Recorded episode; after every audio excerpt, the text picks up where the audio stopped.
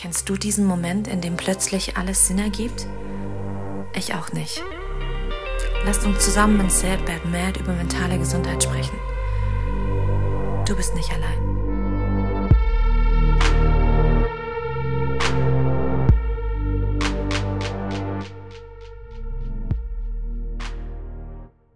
Hi, meine lieben Zuhörer. Heute begrüße ich euch zu der Folge Don't Call Me Zappe Philipp. Zu Gast heute bei mir ist die liebe Kim. Hi, Kim. Hi. Hi. ja, ähm, wir haben uns heute das Thema vorgenommen, ADHS und ADS. Deswegen auch äh, Don't Call Me Zappe Philipp, weil ich das, äh, der wir uns ja kennen, schon das ein oder andere Mal äh, öfters gehört habe, dass das Haar bei dir zum Beispiel gar keine Rolle mehr spielt. Ja, ich habe einfach großartig bei euch geschlafen. das, das ist auf jeden Fall wahnsinnig großartig, äh, dass das funktioniert. Denn äh, ich glaube, dass ganz, ganz viele Menschen ganz viele Vorurteile haben, was diese ganzen Themen angeht. Ich habe mir da auch mal äh, ein paar ausgedruckt, weil ADHS ist ja so ein Ding, wo man ja sofort diesen Zappe Philipp und völlig unkonzentriert und rennt die ganze Zeit rum und kann sich nicht konzentrieren. Und aber natürlich, ADHS betrifft nur Kinder. Ist es tatsächlich äh, was, was du so bestätigen würdest? Ähm, ADHS betrifft vor allem Kinder, ja, aber äh, und manche Kinder haben einfach Glück, dass es in der Pubertät, also im Heranwachsen, sich komplett zurückbildet und äh, man durch oft irgendwelche Mechanismen, die man erlernt oder so, dass es sich wieder, also dass es wirklich wieder, im Endeffekt ist es ja wirklich eine Synapse im Kopf, die gerade fehlt und man einen riesen Dopaminstau im Kopf hat. Es ist eher eine neurologische Sache und ähm, viele Kinder haben das Glück, dass es sich innerhalb der Entwicklung nochmal zurückbildet, beziehungsweise die Synapse sich wieder findet und der Dopaminstau nicht mehr da ist und das Adrenalin ausgeglichen werden kann. Dann ist es halt bei anderen so, wie bei mir, es bildet sich nicht komplett zurück, die Synapse kommt leider nicht mehr. Ähm, und aber die Hyperaktivität geht. Ähm, aber das Innerliche ist trotzdem noch da. Also das, der Körper wird ruhiger durch das Alter aber leider nicht das Gehirn des Öfteren. Was heißt leider? Es hat auch viele Vorteile, muss man dazu sagen. Okay. Also ich sehe es mittlerweile als Superpower. aber das, das, das Ding ist einfach, also wenn, wenn mich Leute treffen, merken sie schon, irgendwas ist mit der anders. Ähm, entweder ist sie komplett abwesend oder sie ist einfach komplett da. Und das dazwischen ist ziemlich schwierig oft, weil wenn man in etwas drin ist, dann ist man wirklich zu 100 Prozent drin. Aber wenn man komplett kein Interesse hat, was ja, wie jeder weiß, in seinem Social Life des Öfteren vorkommt, hat man es nicht und man, ich kann es auch nicht verbergen. Mhm. Ähm, und dann ist man einfach permanent weg und hört nicht zu. Und es ist ja anstrengend, jemandem zuzuhören, wo man kein Interesse hat oder das Thema gerade total nicht interessant ist. Ähm, und das, das merken die Leute schon, aber sie würden es, glaube ich, nicht unbedingt mit ADS assoziieren. Also es ist, glaube ich, wenn ich sagen würde, ich habe ADS, dann würden sie sagen, ja, du bist ja auch die ganze Zeit so aktiv. Ja, ich bin Sportlerkind. Das ist mein Gen, das kommt von der Familie, aber nicht von, dem, von der fehlenden Synapse. Deswegen versuche ich das immer eher andersrum zu erklären. Und am Ende, wenn ich dann sage, frage, na, was denkst du, was ist das, kommt da selten jemand drauf. Weil diese Vorurteile sind einfach wirklich nervig. Ich meine, ich bin jetzt Anfang, Mitte 30, ich weiß es gar nicht mehr so genau. Aber am Ende ist es so, das, das nervt dich einfach über die Jahre dass du ständig in so eine Schublade gestellt. Gerade so ein Kind der 90er, da war das ja einher, dass jedes zweite Kind, was ein bisschen aktiver war und unausgelastet war, irgendwie mit ADHS betitelt wurde und ruhig gestellt wurde. Genau, ja. Also ich habe nämlich hier noch auch ein weiteres Vorurteil natürlich, dass es äh, nur eine Modediagnose ist und äh, gar keine wirkliche Krankheit. Das ist aber, was du ja, ja, gerade schon gesagt hast, es ist eine psychische Erkrankung, die neurologisch im Gehirn einfach nachweisbar ist und nicht mhm. irgendeine Modeerfindung. Aber ja, also ich habe natürlich auch, ich sag mal so in den 90ern ganz viele mitbekommen, wo halt einfach der Klassenclown direkt ADHS hatte. So, es war einfach direkt schon so. Und dann wurde direkt hier Ritalin oder sonst irgendwas verschrieben und dann wurde der halt ruhig gestellt. Wie, wie hast du das für dich dann erlebt in deiner Kindheit oder allgemein? Ähm, das ADS hat auch ein Ding, dass man viele Sachen auch gar nicht mehr so weiß. Also man rennt immer von einem Ereignis zum anderen und verarbeitet Dinge auch nicht. Das heißt, sie werden eigentlich nur wo irgendwo hingeschoben ins Unterbewusstsein und vielleicht kommen sie manchmal wieder raus. Als ich, ich habe die Diagnose vor, also ich wurde geboren unter ziemlich schwierigen Umständen. Danke Mama, dass sie es gemacht hat. Ähm, und da kam schon die Diagnose ADHS. Ähm, eigentlich sollte ich gar nicht auf die Welt kommen. Also das war das Ding. Und dann kam zwei Tage vorher, ich bin behindert und blind. Geistig eingeschränkt, Verzeihung. Ich bin geistig eingeschränkt und, und blind. Und äh, ich bin aber einfach nur mit einem riesen Feuermal und der Diagnose ADHS dann auf die Welt gekommen. Und das haben meine Eltern, glaube ich, komplett negiert. Also meine Eltern haben mich einfach machen lassen. Und da mein Vater, wie hat mein erster Neurologe gesagt, wenn Sie glauben, dass Ihr Vater das hat, dann ist das so. Weil es ist genetisch veranlagt auch, es ist vererbbar. Okay. Und meine Mutter und ich, wir sind uns sehr, sehr sicher, dass mein Vater das hat. okay. Und ähm, mein Vater ist mittlerweile, war er erst nein, hm. und mittlerweile ist er schon so, dass er jetzt sieht, wie ich mich verändere, weil ich mich damit auseinandersetze und mittlerweile auch Medikation bekomme. Ähm, und die haben mich aber einfach machen lassen. Also ich habe so viel aktive Sachen gemacht, die haben mich alles ausprobieren lassen, die haben mich sein lassen, wie ich will aber hatten natürlich auch ihre Probleme damit, gerade als Kleinkind. Also als ich diesen Test machen lassen habe, das ist halt so, du musst halt so einen Test, es gibt mehrere Teste einfach von IQ-Test über Verhalten ähm, in der Kindheit, Jugend und Erwachsener. Und in der Kindheit konnte ich mich nicht mehr ganz so dran erinnern. Da habe ich meine Mutter dann natürlich zur Hilfe gezogen, die sich bei manchen Fragen einfach kaputt gelacht hat, weil so viele Erinnerungen wieder hochkamen. Aber ähm, es ist vor allem auch Impulsivität, gehört auch dazu, das auf jeden Fall oder gleich mal drüber sprechen, woher das kommt, mhm. aber es ist Impulsivität. Also ich habe als kleines Kind, wenn ich meinen Willen nicht bekommen habe, meinen Kopf die ganze Zeit auf den Boden geschlagen, auch vor der Kasse im, im oben im Karstedt in der Kinderabteilung. Und ähm, das, das war einfach immer so. Also ich war immer schon aktiv und immer sehr laut als Kind. Aber wenn es in emotionale Sachen geht, in der Jugend hingegen, habe ich mich komplett eingeschlossen. Okay. Also da habe ich überhaupt nicht geredet. Also über Emotionen habe ich nicht geredet, obwohl wir, bei uns in der Familie immer über Emotionen geredet wurde. Das war bei uns, also ich bin einer der Glücklichen, die eine gute Kindheit hatte, definitiv ähm, familiärerseits. Aber da war ich dann wieder zurückgezogen. Da war die Tür zu, aber meine Eltern haben mich gelassen, weil sie wussten, wenn was ist, kommt Kim schon. Das ist okay. Also ich muss ja dann auch sagen, da hattest du ja tatsächlich mega Glück, dass deine Eltern dich da so, ich sag mal, dir den Freiraum gelassen haben, das alles ausleben zu dürfen, weil ich bin mir ganz sicher, ich habe gerade, ich habe gerade den Kassenmoment im Kopf gehabt und kurz an meine Kinder gedacht und gedacht, ich wäre durchgedreht. Also für mich wäre das natürlich so eine Situation, die man sich so vorstellt, so diese Albtraumsituation, das Kind, das im Supermarkt schreiend auf dem Fußboden liegt und rumbrüllt, ja, aber das ist eben genau das, wenn man gar nicht weiß, ob das jetzt, weil das ist auch wieder so ein Vorurteil, die Erziehung sei schuld. Also es sind einfach nur mhm. verzogene mhm. Gören sozusagen, die einfach keine Grenzen bekommen. Aber wenn du sagst, du durftest das ausleben, weil es halt eben so war, dann ist das natürlich super, dass dich dann nicht jetzt jemand dann auch noch psychisch wahnsinnig unter Druck gesetzt hat, in Anführungsstrichen normal zu sein, wenn sich das für dich halt normal angefühlt hat.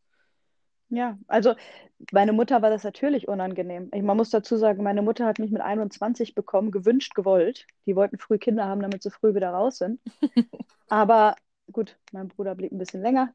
Aber ähm, nee, aber das war gewünscht, gewollt. Mit 21, 23 und dann Kinder fertig. Damit, damit sie einfach mit 40 dann irgendwie ihr Leben haben, 40, 45 und dann nochmal noch mal loslegen können und fit sind. Und vor allem sie selber noch den, Be also ich habe letztens noch mit meinem Vater an Weihnachten darüber geredet, für ihn war das Wichtigste, dass er selber noch so kindlich wie möglich in, sein wollte, aber so erwachsen wie möglich. Also genau diese mittlere, damit er aber noch den Bezug zu den Kindern hat. Mhm. Und du stell dir jetzt mal eine 21, 23-jährige Frau vor, oben im Karstadt, mit einem kleinen blonden Kind, was da rumschreit und ihren Kopf die ganze Zeit auf den Boden haut. Was meinst du, was die anderen Menschen sagen auch zu ihr?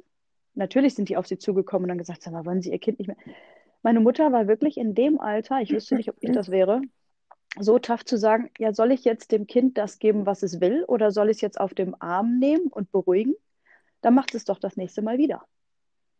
Ja. Die wird schon lernen, dass das irgendwann weh tut. Absolut so. richtig, absolut richtig und gehandelt, ja. Dass man solche Nerven hat in so einem jungen Alter, ähm, da bin ich wirklich, wirklich beeindruckt, was meine Mutter mit mir und auch mit meinem Bruder, der natürlich auch ein bisschen unter mir gelitten hat irgendwann, aber der zwei Jahre jünger ist, aber was die alles mitgemacht hat und dass sie das so gemacht hat und nie böse war und sagt, sie hat einfach die besten Kinder der Welt, finde ich großartig. Also, wenn ich daran zurückdenke, das ist, für mich ist es wirklich eine Sache zu sagen, möchte ich Kinder oder nicht. Ganz ehrlich.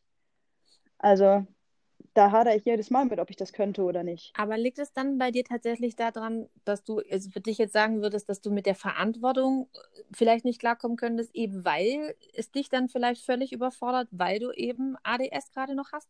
Ja, also ich wüsste definitiv nicht, ob ich das so wie meine Eltern mit einem ADHS-Kind hinkriegen könnte. Das wüsste ich jetzt nicht. Weil ich kenne mich eben jetzt auch mittlerweile und weiß jetzt Gott sei Dank auch, warum das manchmal so ist, wie ich eben bin.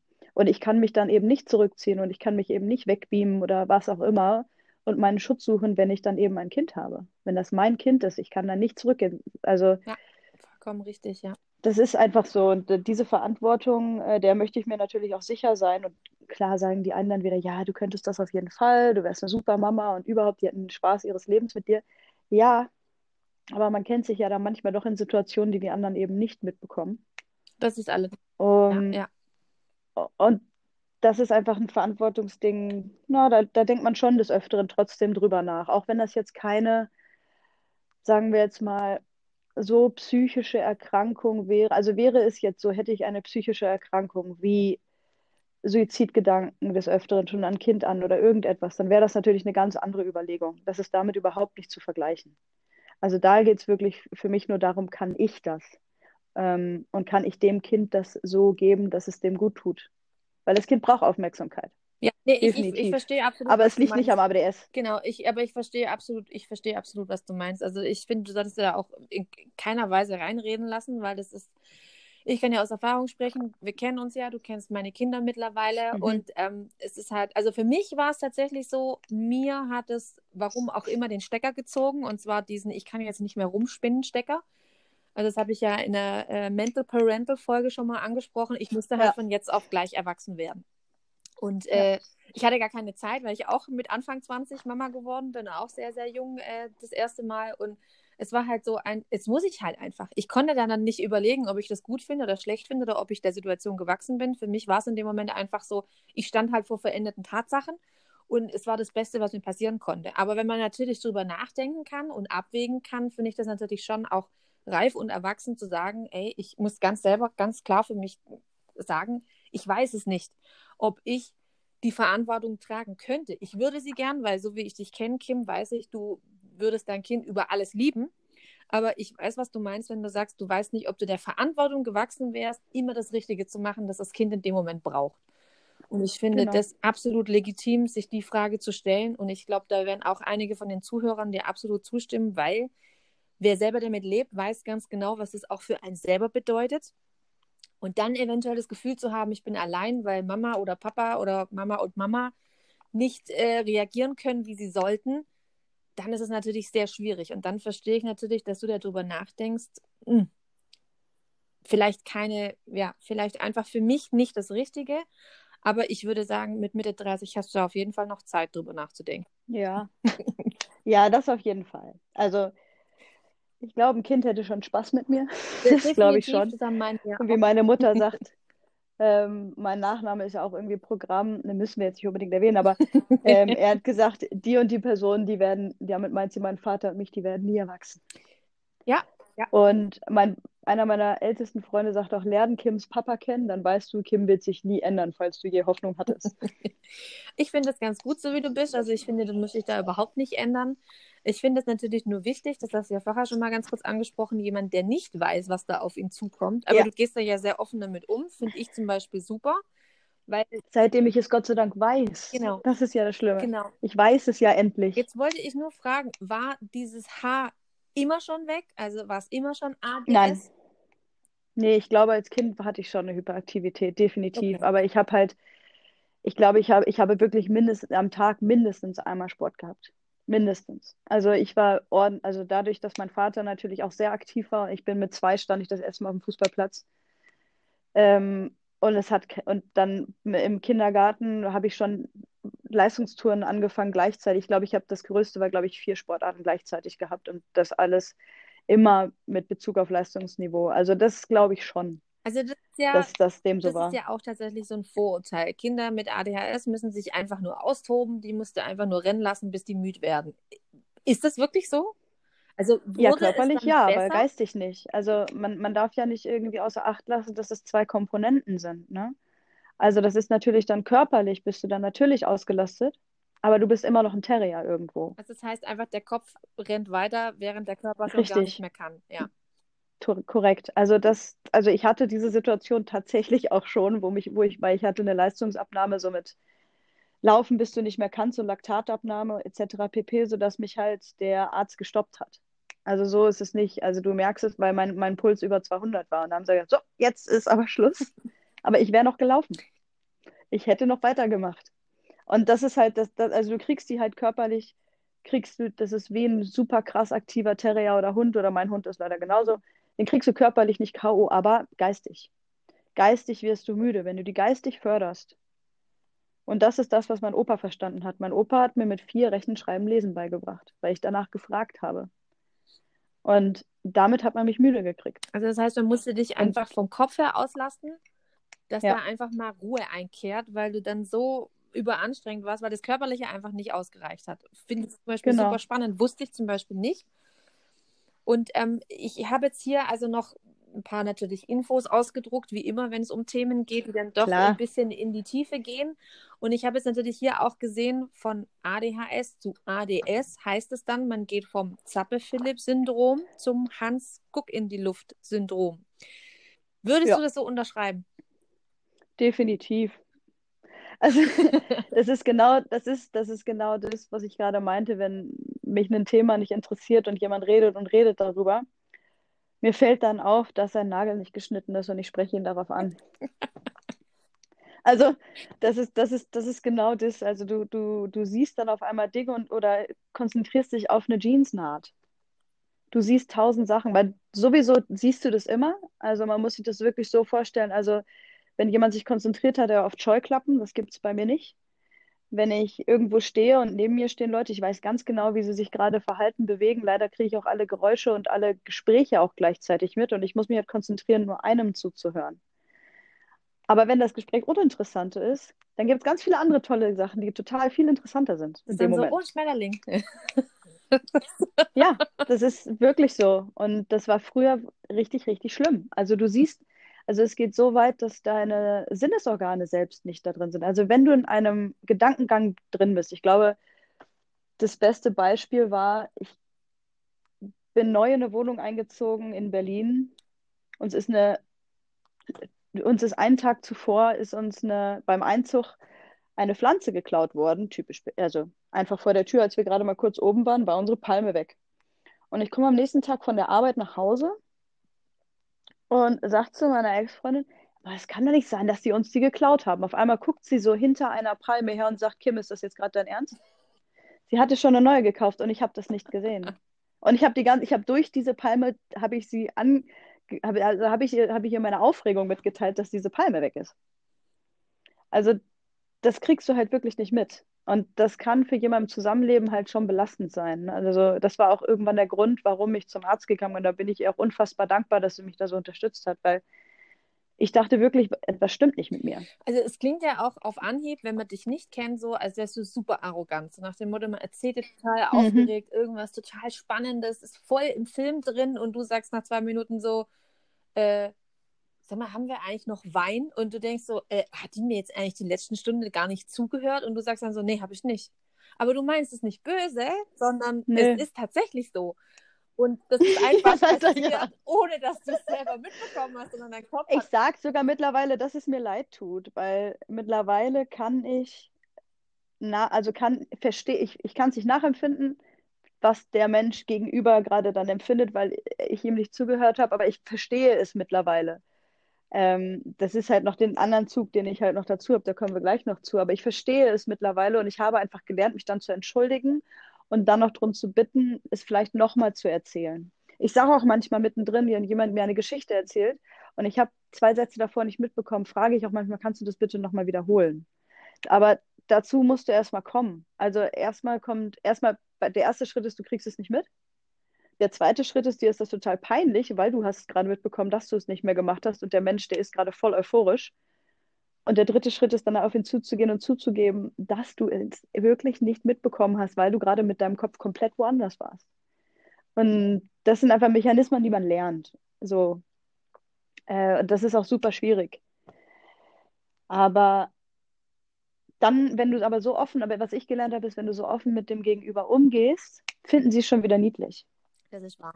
Ich meine, das ist halt so, weißt du, wenn der blonde Wuschelkopf irgendwie auf dich zukommt und sagt, sorry. Ja, da hast du natürlich auch den Vorteil tatsächlich, den hast du wirklich, dass du halt auch so außerordentlich süß bist in dem Moment. Da kann man dann auch irgendwie nicht böse sein, aber ich kann mir natürlich gut vorstellen, dass es manchen Menschen unglaublich peinlich und schwer fällt, das dann gegen auf der Arbeit Boah. genau deinem Gegenüber klar zu machen, ey yo, ich kann da nichts für, ne? Also ich bin nicht äh, ja. geistig unterbemittelt oder sonst irgendwas, sondern ich ich kann das einfach nicht steuern, das passiert einfach. Ähm, das wäre natürlich jetzt meine nächste Frage gewesen, wie das für dich so im Alltag ist. Natürlich Beziehungen, Arbeit, Familie haben wir ja gerade schon angesprochen. Die sind natürlich, also top damit umgegangen, finde ich ein super natürlich mhm. Beispiel, wie man das machen kann. Aber ich bin mir ganz sicher, das kann auch nicht jeder. Aber was macht so dein, ich meine, wenn man jetzt dann erwachsen wird, dann kommen ja Beziehungen, dann kommt die Arbeit, die Schule haben wir dann mal hinter uns gelassen. Ich glaube, fast jeder kann sich darunter vorstellen, wie das in der Schule so abgeht, nämlich ziemlich anstrengend. Wie war dann für dich so das Erwachsenwerden? Mm, also du hast gerade schon was gut, ganz gut aufgegriffen, gerade wenn man so erwachsen wird und so anfängt auf Partys zu gehen oder so. Ich war immer die Arrogante. Immer. Also das ist aber ein Selbstschutz in dem Moment, klar, weil du kriegst so viel mit und du weißt gar nicht, wo du wem was zuhören sollst und es sind einfach zu viele Eindrücke. Gerade Partys war, also ich brauche eine Woche, um eine Party zu verarbeiten solange bin ich dann auch mal so für mich und düdel dann da so rum und immer wieder kommen so Flashbacks auf so einer Party, weil man muss sich vorstellen, es ist halt ein riesen Trichter auf dem Kopf und es fließt alles rein. Ich sehe alles rechts, links. Ich meine, wir haben ja einen größeren Sichtwinkel, als man denkt, aber ich sehe alles, ich rieche alles, ich kriege jedes Licht mit, jeden Dampf, der irgendwie da in der Party ist, jeden Vibe leider auch. Irgendwann mal habe ich doch mal scheinbar den Bezug zur Emotion gefunden. Und du kriegst wirklich jeden Vibe mit. Und du merkst sofort, wenn da wer Beef hat mit dem, du kriegst die Blicke alle mit. Und diese Frischfleischpartys, das kriegst du alles mit die ganze Zeit. Und du bist stetig überfordert und du kriegst auch kein Wort mehr raus. So, und dann bist du halt die Arrogante, weil du halt nicht lächelst, sondern einfach Chino bist. Ähm, aber ich hatte dann irgendwann Leute gefunden, die gesagt haben, man muss sich Kim zweimal angucken. Und dann habe ich aber auch so ein bisschen Selbstbewusstsein bekommen, zu sagen, okay, cool. Da gibt es halt Leute, die mich trotzdem kennenlernen wollen und die sind es wert. Das hat aber auch ein paar Jahre gedauert. So. Also Anschluss zu finden war jetzt nicht so leicht. Aber die Leute, die richtig hingeguckt haben, mit denen habe ich halt dann auch ewig die hast du, Freundschaften. Genau, die hast du dann auch nicht mehr gehen lassen. Kann ich auch natürlich total nee. verstehen. Weil eben, also das ist, das schätze ich so wert, weil ich so viele Macken natürlich habe und so viel auch respektlos rüberkommen kann, was von mir aber nicht so gemeint war und die nehmen es mir nicht böse. Und das muss man aber auch erstmal lernen und den Raum muss man dem Gegenüber auch erstmal geben. Ne? Das ist natürlich auch nicht selbstverständlich. Ja. Und ähm, naja, die ersten Beziehungen, alles gut. Also da hat man ja auch noch nicht zusammengelebt, sondern da hat man ja noch immer wieder dieses Skip-Out gehabt. Ähm, dann war ich relativ, also ich, ich komme ja aus einer kleinen Großstadt Münster, 300.000 Einwohner und ich war da relativ bekannt. Also wir, ich habe mal die Schule gewechselt und dann haben wir versucht, eine Schule zu finden, wo ich nicht, wo mich keiner kennt und das haben wir leider nicht geschafft. ähm, und weil ich halt in, in meinem Sport halt relativ ähm, präsent war und dann wurde das halt immer mehr und dann kam das Internet dazu und dann wurde es da angeschrieben. Das war gerade MySpace und SchülerVZ, StudiVZ, da gab es Fake-Profile von mir. Das war alles viel zu viel. Viel, viel, viel zu viel. Und ähm, aber ich habe so eine Maske aufgesetzt. Also ich habe wirklich eine Maske erlernt, die ich wirklich bestimmt sechs, sieben Jahre lang aufgehabt habe. Aber das war nicht ich. Das habe ich aber erst nach sechs, sieben Jahren gecheckt. Und da musst du die erstmal wieder loswerden, weil das ist, wie ich finde, so die wichtigste ähm, Findungsphase in der Zeit. So, wenn du so 18 bis 25, 26 finde ich mit einer der wichtigsten Findungsphasen Absolut, bisher. Natürlich. Und in der Zeit habe ich eine Maske aufgehabt. Ja, das, das geht und, ganz, ganz vielen so. Also mir ging das ja ähnlich. Also ich kann mich da voll, ja. voll nachvollziehen, ja. Und das ist halt dann, ähm, hatte ich halt zwei nicht so gesunde Beziehungen. Einmal mit einer Bipolaren, einmal mit einer Borderlinerin. Das war großartig für mich, aber ich war halt immer im Fokus. Ich war in dem Fokus, das ist es jetzt, das ist jetzt die Beziehung und ich muss dieser Person helfen oder ich bin halt hier, weil ich bin ein Familienmensch. Meine Eltern sind seitdem die 17 sind zusammen, so bin ich aufgewachsen. Meine Großeltern sind seit über 50 Jahren verheiratet und die sind Mitte 70. So bin ich aufgewachsen. Und für mich war das einfach so, so, ich mag diese Person, das ist alles fein für mich und der geht es auch nicht gut. Also dann muss man der halt helfen. Und ich habe aber dann halt links und rechts komplett verloren. Das passiert schon. Du kannst dich dann schon fokussieren, aber halt auf die Person und nicht mehr auf dich. Genau, also mit. Und dann wird es halt, dann wird genau. schwierig. Also du musst dann halt einfach irgendwo kürzen und Dinge streichen, weil du dich auf was konzentrieren willst und das dann so viel Kraft kostet wahrscheinlich in dem Moment, dass dann andere Dinge ganz arg auf der Strecke bleiben. Genau. Und in dem Fall war es eben ich. Oder aber auch meine Freunde. Also meine Freunde waren es, meine Leidenschaft vom Skateboarding war es, es war alles, was irgendwie auf der Strecke blieb. Ähm, ja, und dann habe ich eine großartige Beziehung gehabt, die mir auch dazu geholfen hat, dass ich mal zum Arzt gehe mit meinem Fidibus. Und ähm, der Fidibus, also der Arzt, mein Hausarzt hat gesagt, ach, Sie wurden als Kind mal so und so diagnostiziert, weil ich dachte, ich habe, also ich, ah, ein, zwei Jahre zurück, ich wurde auch schon fehldiagnostiziert und habe Antidepressiva bekommen, weil ich nicht mehr schlafen konnte weil es eine so große Belastung war, das Ganze. Ich hatte ein privates Burnout tatsächlich, weil ich einfach so viel auf mich einprasseln lassen habe und das alles in mich reingefressen habe, dass ich 10 Kilo abgenommen habe. Du kennst meine Statur, also 10 Kilo weniger als jetzt. Sehr wenig, ja. ja. Besorgniserregend ähm, auf jeden Fall, ja. So haben mich meine Eltern das erste Mal dann gesehen, nachdem ich nach Berlin gezogen bin, ja. Ähm, und ich konnte, ich, ich habe ein halbes, dreiviertel Jahr, Maximum drei Stunden die Nacht geschlafen, weil die ganze Nacht die Gedanken kreisten. Bist aufgewacht, warst hellwach, hast nur Gedanken gehabt. Bist, ach, konntest nicht mehr essen. Es, es, es ging halt wirklich nichts mehr. Ich bin wirklich in ein depressives Loch gerutscht. Ich sage nicht, ich hatte eine Depression oder ich bin ein depressiver Mensch, aber ich bin in ein depressives Loch gerutscht und ich habe dann auch mal im Nachgang nachgeschaut, das passiert tatsächlich nicht nur mir als AD, also nicht nur mir allein als ADS, sondern anderen ADS-Lern auch. Weil sie einfach zu viele Emotionen in sich haben, nichts verarbeiten. Also das ist einfach wie ein Karussell in deinem Kopf mit ganz vielen Büchern und du willst sie eins rausnehmen, durchlesen und es verarbeiten. Aber das Karussell dreht sich so schnell, dass du kein Buch greifen kannst. Du tippst es an und das nächste kommt schon wieder. Das heißt, du hast nichts verarbeitet. Ja. Und alles, und wenn du dann solche zwei nicht so guten Beziehungen hattest und dann noch den Umschwung irgendwie nach Berlin zu ziehen und so viele Eindrücke, du verarbeitest nichts. Einfach gar nichts. Ich habe mir alles gegeben. Ich habe mir jetzt, ich war kein, noch nie ein Drogenmensch, aber ich war die ganze Zeit in der Bar 25 und im Kater Holzig. War ich nonstop, jeden Sonntag oder auch mal durchgehend mit, ohne Drogen, aber ich war da. Und das, das macht einiges mit dir, wenn du das halt siehst. So. Plus, wenn du halt so eine Beziehung hast. Und das nimmst du auf, aber verarbeitest nichts davon. Also es war dann im Endeffekt das, was du gesagt hast, was in der Kindheit war, dieses Sport machen müssen, mein Kopf kommt nicht zur Ruhe. Mhm. Hast du dann da im Erwachsenenalter auch wieder gespürt irgendwo?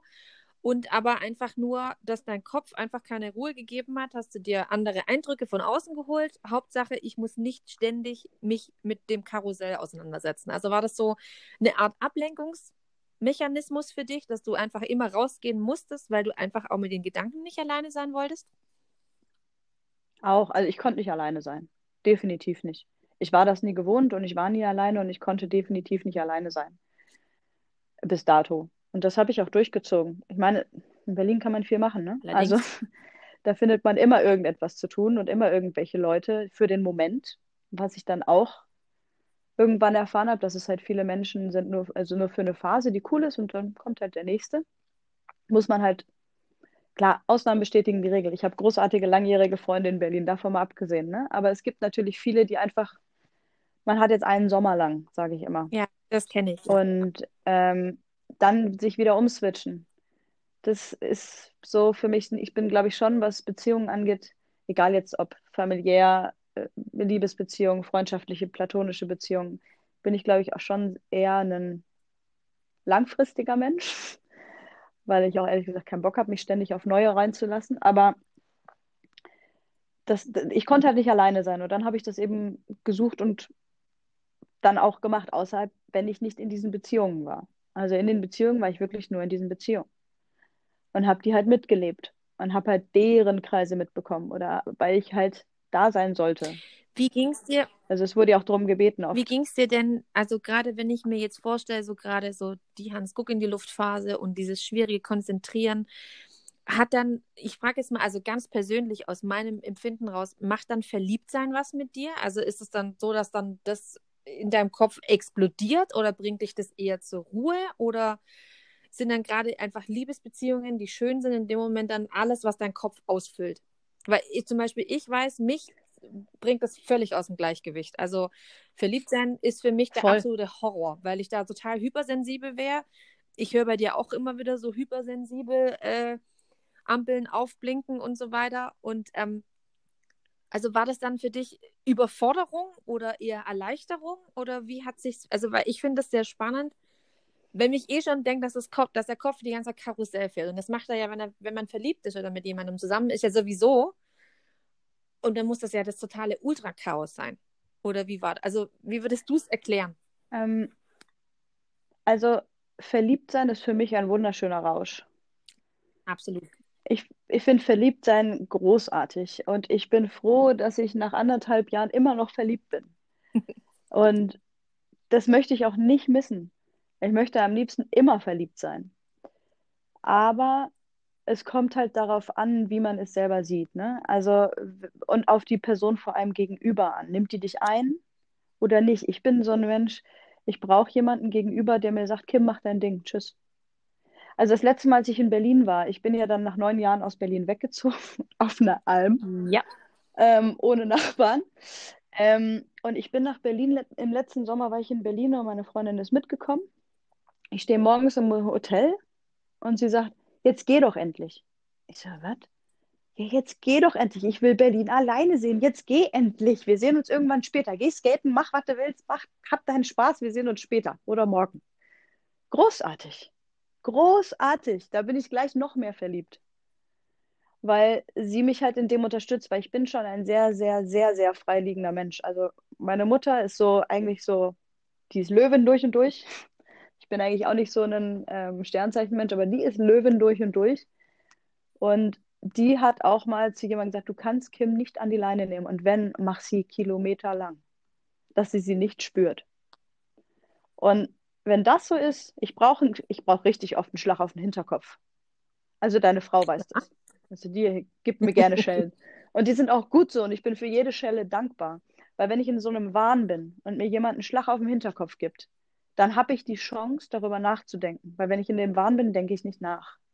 Und wenn mir aber jemand einen Schlag auf den Hinterkopf gibt und sagt, so, jetzt bleib mal kurz stehen, atme mal kurz durch, denk nach, dann tue ich das auch und ich bin dafür dankbar. Und es kann sein, dass ich trotzdem in meinen Wahn bleibe, weil ich bin immer noch der Überzeugung, aber es hat mir jemand die Chance gegeben, darüber nachzudenken.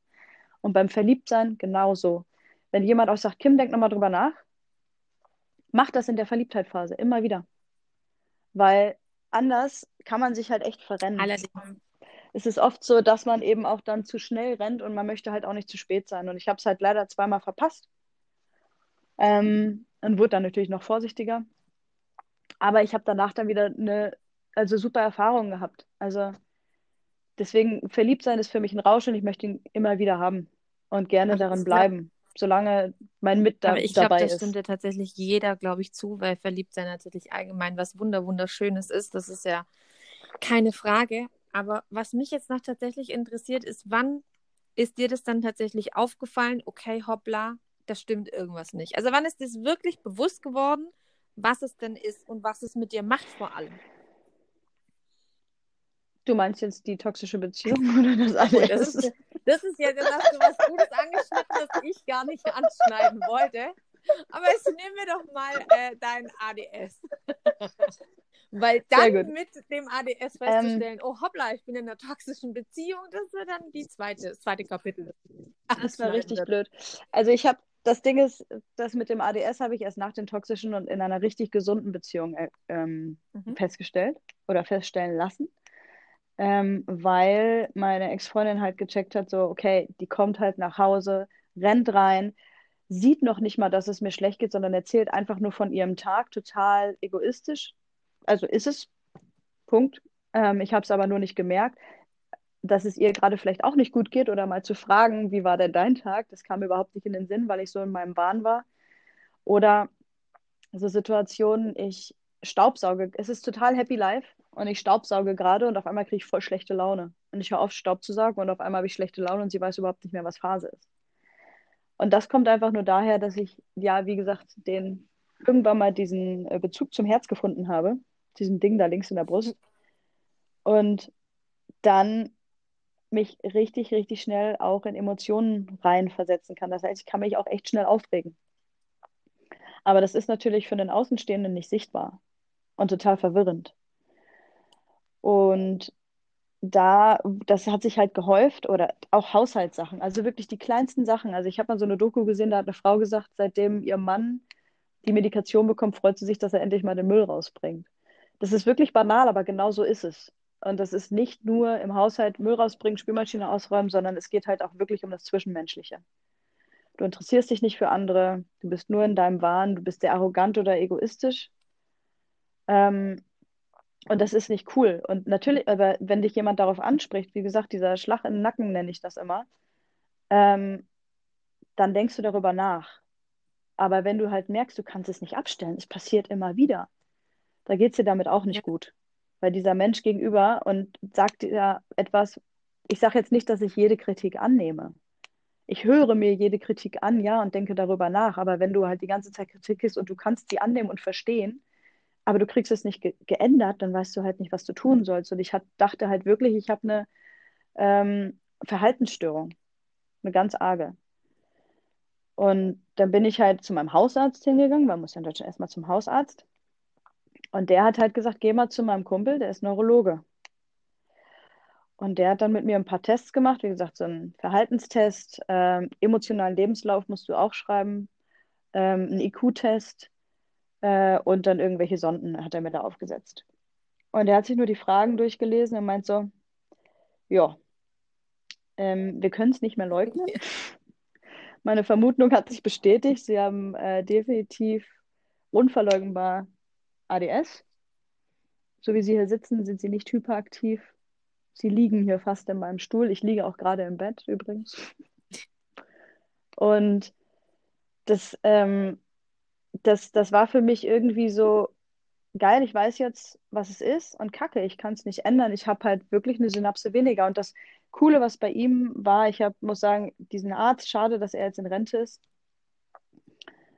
der hat es mir halt so gut erklärt ich bin, wie gesagt, ich bin ein sehr, ich liebe Formeln. Ich liebe Excel.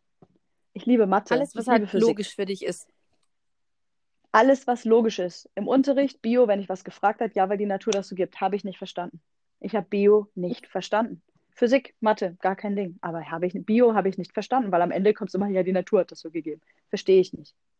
So ist es bei mir mit Emotionen genauso.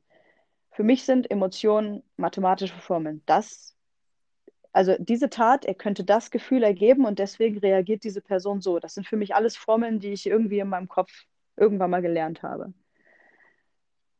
Wenn es um andere Gefühle geht von anderen Menschen. Klar habe ich selber Gefühle, ich bin jetzt kein Stein. Aber meistens. Aber ähm, Nein, bist du nicht. Das...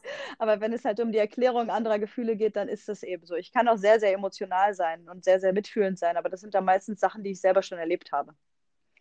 Und dann ähm, war es halt so, passen Sie auf, Sie sind ja Sportlerin. Ähm, in Ihrem Kopf sitzt ein Hochleistungsmuskel. Dieser hat aber leider kein, sie hat langsam manchmal einen Magnesiummangel, hat er dann zu mir gesagt. Und sie haben einfach, sie sind wie ein Terrier, der immer rennt und rennt und rennt, aber das nicht stoppen kann. Und so viel Magnesium können sie überhaupt gar nicht futtern, mhm. dass der nicht anfängt okay. zu krampfen. So hat er mir das immer wieder erklärt. Und er hat auch die zweite Diagnose, die ich dann ein halbes Jahr oder ein Jahr später erst von ihm bekommen habe, ähm, hat er mir genauso erklärt. Ich bin dann mit ihm mit ähm, zu ihm gekommen und habe ihn nach einem bestimmten Begriff gefragt und so ein paar Sachen. Er meinte so, kommen Sie mal her. Dann durfte ich mich an seinen Tisch setzen. Dann hat er sein Buch rausgeholt und hat mir den Artikel dahin gesetzt und sagt, lesen Sie jetzt mal diesen Artikel. Wenn Sie Fragen haben, dann fragen Sie mich. Aber das weiß ich schon seit einem Jahr von ihm. Und ähm, am Ende ist es so, dass ich halt sehr ausgeprägte autistische Züge dazu habe. Ähm, weil er hat auch am Anfang so gefragt, meiden Sie Menschengruppen? Und wenn dir jemand fragt, meiden Sie Menschengruppen und du sagst ehrlich ja, weil du weißt, es ist so, du gehst nirgendwo mehr hin oder ähm, irgendwelche anderen Sachen, dann denkst du halt schon, du hast irgendwie, bist du nicht ganz richtig. Ne? Also das ist so, sobald es irgendwie um soziale Sache geht oder was auch immer, dann denkst du halt, du bist nicht ganz richtig. Und du hast irgendeine Verhaltensstörung. Und da muss ich sagen, es war mit einer meiner größten Ängste, weil ich weiß, das wird mich ein Leben lang immer wieder und da muss ich noch mehr arbeiten daran. Ganz genau. So, ja. Das, das war für mich halt dann so wirklich eine Angst davor. Aber waren das dann vielleicht auch Dinge, um jetzt mal wieder zurückzurudern zu dem zweiten, in Anführungsstrichen, ersten Kapitel, weil das ja vor deiner Diagnose war, eventuell auch Reaktionen auf diese toxischen Beziehungen? Ja. Weil ich stelle mir das natürlich als jemand, der äh, einen Bullterrier am Kopf hat, also ich will mir es gar nicht vorstellen. Also ich finde es schon sehr, sehr schwierig als Borderliner. Mhm. Äh, eine toxische Beziehung in meinen Kopf reinzulassen, das ist ja für mich so lebensverändernd und völlig, das, da gerät alles aus den Fugen. Und jetzt aber in deinem Fall, also wir haben ja schon mal ein paar Geschichten über diese Situation gesprochen und ich dachte mir so, um Gottes Willen, ich möchte mir nicht deinen Kopf in dem Moment vorgestellt haben. Also ich weiß nicht, was du da für einen Einblick geben möchtest. Du kannst einfach mal erzählen. Aber ich finde es schon, also ich finde es sehr interessant, mir vorzustellen, was da in deinem Kopf vorgeht, wenn jemand dich vor vollendete Tatsachen teilweise stellt oder dir die Schuld gibt für irgendwas und du dann dastehst und sagst, was zum Teufel? Ich, ich weiß nicht mal, wie ich hierher gekommen bin, ja? So, was ist eigentlich gerade in den letzten zehn Minuten passiert? Ja, ich glaube, so das, mhm. was halt, glaube ich, auch viele von, von deinen Hörern kennen, ist, glaube ich, was Borderliner angeht, aber auch Bipolare. Also dieses, einem geht es gut, dieser Mensch zieht einen dann wieder runter und einem geht schlecht und er zieht dich wieder hoch. Und dass es halt selten eine mittlere Ebene gibt, eine genau, Konstante. Ja. Und das war für mich natürlich der Horror.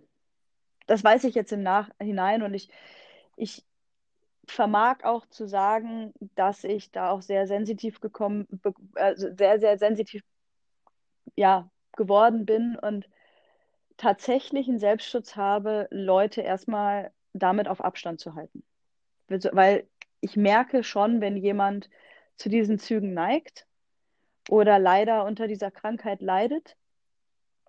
Also ich sage immer, manche haben diese Züge, man kennt das, manche nehmen das halt gerne an und andere leiden halt mhm. halt wirklich darunter.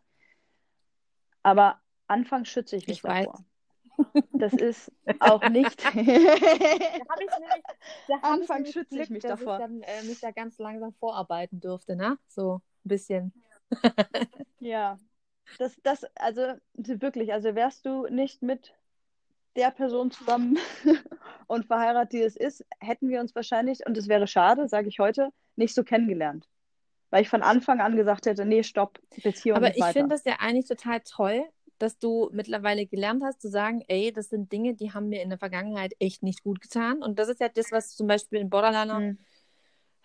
lernen muss über Jahrzehnte, diese Abgrenzung, ja, einfach zu sagen, ey, das, das lasse ich jetzt mal nicht so nah an mich ran. Und ich finde, das ist eine Leistung, die ja. top ist an sich. Also ich finde jetzt nicht, dass du sagen solltest, so, ey, ich verpasse da vielleicht tolle Menschen einerseits, weil du hast ja tausend Gründe, wieso du das machst. Und ich finde die völlig nachvollziehbar. Und und ich muss dazu sagen, ich habe so viele tolle Menschen ja. um mich herum. Allerdings. Und dann darf ich auch mal den Look, also das ist Luxus für mich, dass ich so viele tolle Menschen, die ich gerade habe, um mich herum habe. Aber dann darf ich auch den Luxus davor. Ich bin aber auch ein Mensch, der sagt, ich kann, also was bei mir so ist, ich kann auch nicht viele Freunde haben. Weil ich kann dann nicht jedem das geben, was er eigentlich verdient. Das funktioniert nicht.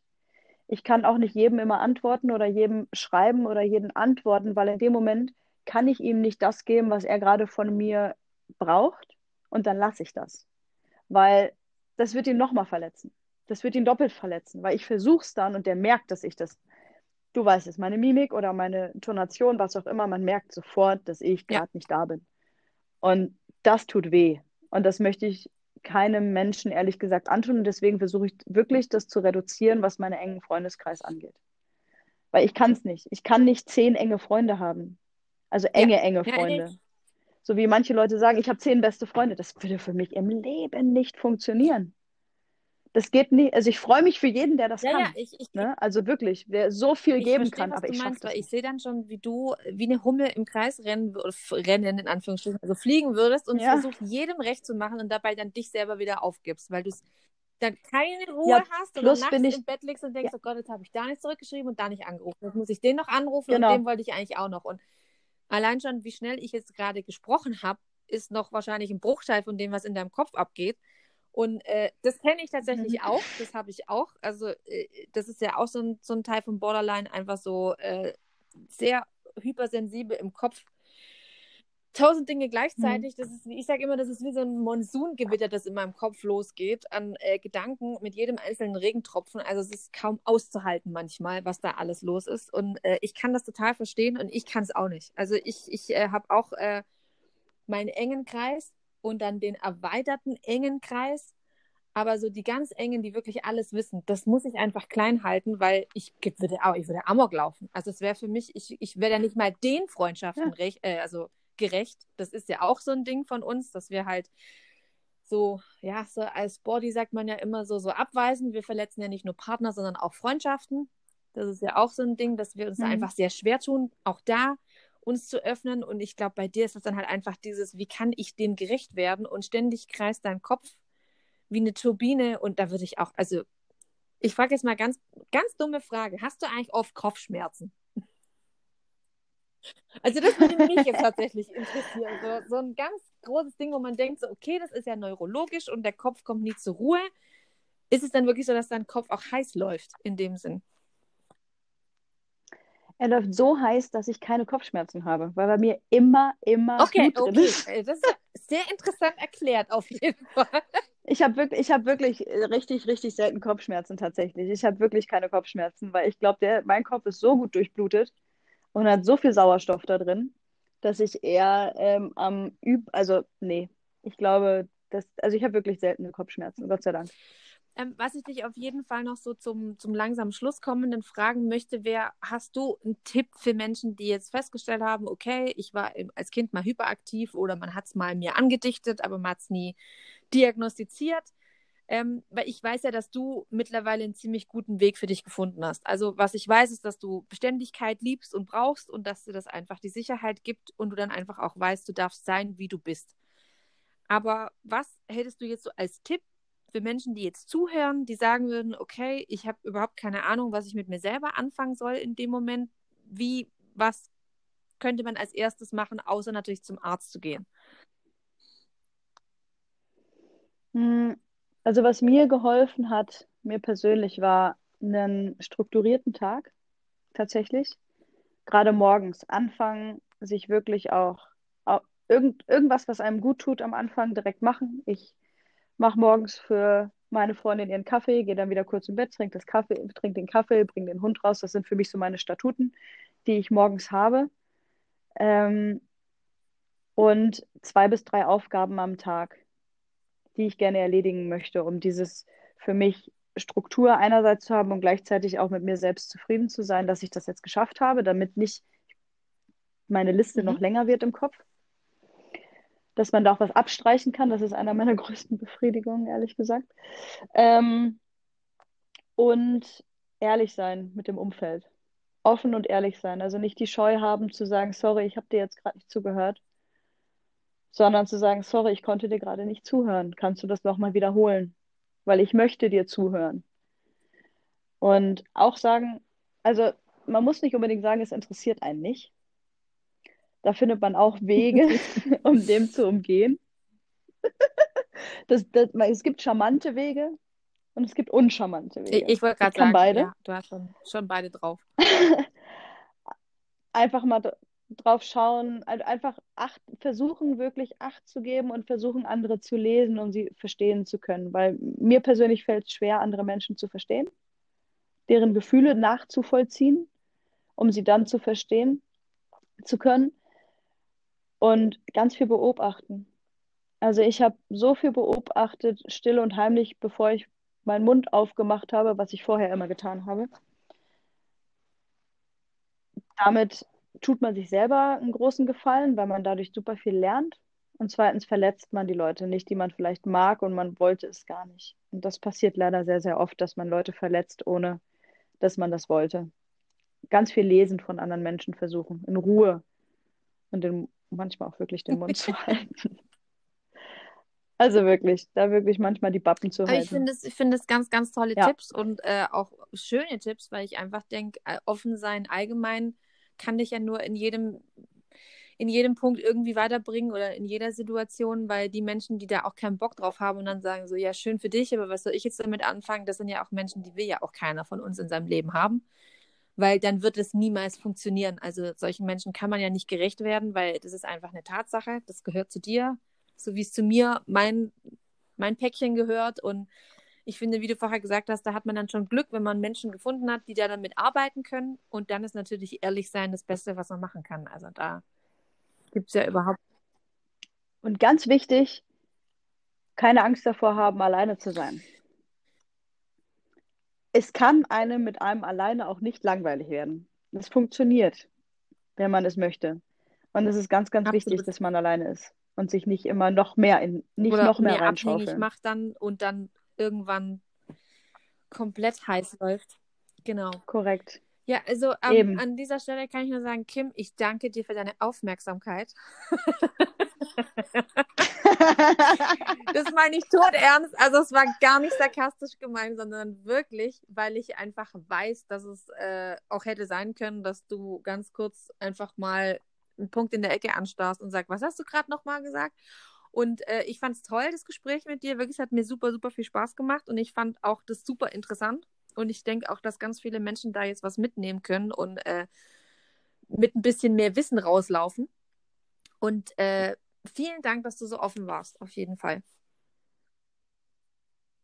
Und pass auf, wo ich jetzt die ganze Zeit drauf geschaut habe, was mir jetzt erst auffällt, ist, ist ein Surfboard, wo, was du vorletzte Nacht gesehen hast, wo drauf ich stand, wo drauf steht, sorry to those who I have not offended yet. Please be patient, I will get to you Ich shortly. würde sagen, bessere, bessere Schlussworte gibt es kaum. Deswegen würde ich sagen, wir verabschieden uns lachend bei allen Zuhörern. Und ich wünsche dir noch einen wunderschönen Abend, Kim, und allen Zuhörern danke, dass ihr zugehört habt und wir hören uns bald wieder. Mach's gut, Kim.